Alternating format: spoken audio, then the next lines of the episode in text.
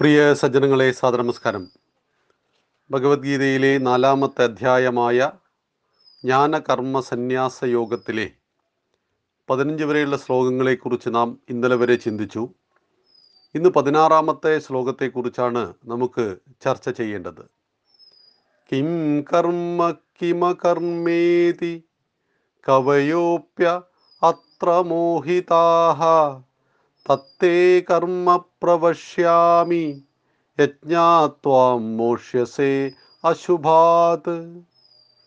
Kim കർമ്മ Kim അകർമ്മ ഇതി കവയ അപി അത്ര മോഹിതാഹ. തത്തേ കർമ്മ പ്രവശ്യാമി യത് ജ്ഞാത്വാ മോക്ഷ്യസേ അശുഭാത്. വാക്കുകളുടെ അർത്ഥം നോക്കാം. കർമ്മ കിം കർമ്മം എന്ത്? അകർമ്മ കിം അകർമ്മം എന്ത്?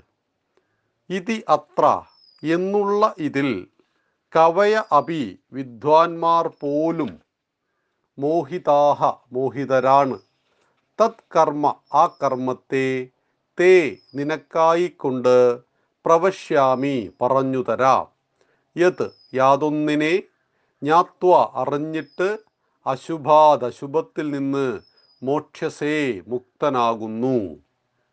അർജുന എന്താണ് കർമ്മം? എന്താണ് അകർമ്മം? എന്ന വിഷയത്തിൽ വിദ്വാൻമാർ പോലും മോഹിതരാണ്. അതിനാൽ ഞാൻ കർമ്മത്തെ നിനക്ക് പറഞ്ഞു തരാം. യാതൊന്നിനെ അറിഞ്ഞാൽ അശുഭത്തിൽ നിന്നും നീ മുക്തനാവുന്നു. ഇവിടെ ഭഗവാൻ പറയുന്നത് അശുഭത്തിൽ നിന്ന് ശുഭമല്ലാത്തത് നല്ലതല്ലാത്തതിൽ നിന്നും മുക്തനാകുവാൻ. കർമ്മമെന്തെന്നും അകർമ്മമെന്തെന്നും തീർച്ചയായിട്ടും തിരിച്ചറിയണം. അത് ഞാൻ നിനക്ക് പറഞ്ഞു തരാം. അത് പറയാൻ പോവുകയാണ് അടുത്ത ശ്ലോകങ്ങളിലൂടെ. എന്താണ് കർമ്മം? എന്താണ് അകർമ്മം? എന്ന വിഷയത്തിൽ വിദ്വാൻമാർ പോലും നല്ല ബുദ്ധിശക്തിയുള്ളവർ അറിവുള്ളവർക്ക് പോലും മോഹിതരാണ്. കാരണം നമ്മൾ കർമ്മമെന്ന് പറയുന്ന പലതും അകർമ്മമാണ്. അകർമ്മമെന്ന് തെറ്റിദ്ധരിക്കുന്ന പലരും കർമ്മമാണ്. അത് ഓരോ മനുഷ്യന്റെ തലത്തിനുമനുസരിച്ചാണ് കർമ്മത്തെയും അകർമ്മത്തെയും നമുക്ക് വ്യാഖ്യാനിക്കേണ്ടി വരുന്നത്. ഉദാഹരണത്തിന് ഒരു അറവുകാരനെ സംബന്ധിച്ച് ഒരു മൃഗത്തെ അറക്കുന്നത് അവന്റെ കർമ്മമാണ്. എന്നാൽ അഹിംസയെ പിന്തുടരുന്ന ഒരു വ്യക്തിയെ സംബന്ധിച്ച് അത് ഘോരകർമ്മമാണ്. രണ്ടുപേരും ഈ കർമ്മത്തെ നോക്കിക്കാണുന്നത് രണ്ട് കണ്ണുകളിലൂടെയും രണ്ട് ചിന്തകളിലൂടെയുമാണ്. അപ്പോൾ ഒരാൾക്ക് കർമ്മമായി തോന്നുന്നത് മറ്റൊരാൾക്ക് അകർമ്മമായിട്ടും ഒരാൾക്ക് അകർമ്മമായി തോന്നുന്നത് മറ്റൊരാൾക്ക് കർമ്മമായിട്ടും ഫലിക്കപ്പെടുന്നുണ്ട്. ഇവിടെയാണ് ഭഗവാൻ പറയുന്നത് ഈ വിഷയത്തിൽ വിദ്വാൻമാർ പോലും ആകെ മോഹിതരാണ് സംശയമുള്ളവരാണ്.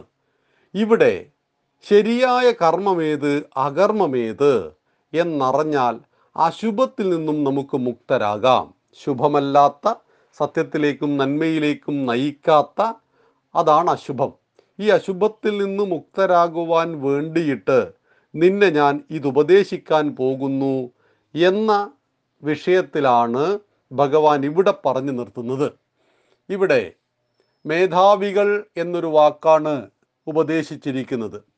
മേധാവികൾക്ക് പോലും എന്നാൽ മേധയുള്ളവൻ ആരോ മേധാവി? മേധ ബുദ്ധിയാണ്. ബുദ്ധിശക്തിയുള്ളവനെയാണ് നമ്മൾ മേധാവി എന്ന് വിളിക്കുന്നത്. ധീരൻ എന്ന് പറഞ്ഞാലും ധീ ബുദ്ധിയാണ് ബുദ്ധിയുള്ളവനാണ്. അപ്പം ഭാരതം ധീരൻ എന്ന് വിളിച്ചതും മേധാവി എന്ന് വിളിക്കുന്നതും എല്ലാം അറിവുള്ളവനെയാണ്. അല്ലാതെ ശരീരത്തിന്റെ ശക്തിയെ മാത്രം ആശ്രയിച്ച് നിൽക്കുന്നതല്ല ധീരത. മറിച്ചത് ബുദ്ധിയാണ് അതിൽ പരമപ്രധാനം. അതുകൊണ്ട് തന്നെ മേധാവികൾ മേധയുള്ളവർക്ക് പോലും എന്താണ് കർമ്മം എന്താണ് അകർമ്മം എന്ന വിഷയത്തിൽ ആശയക്കുഴപ്പം ധാരാളമുണ്ട്.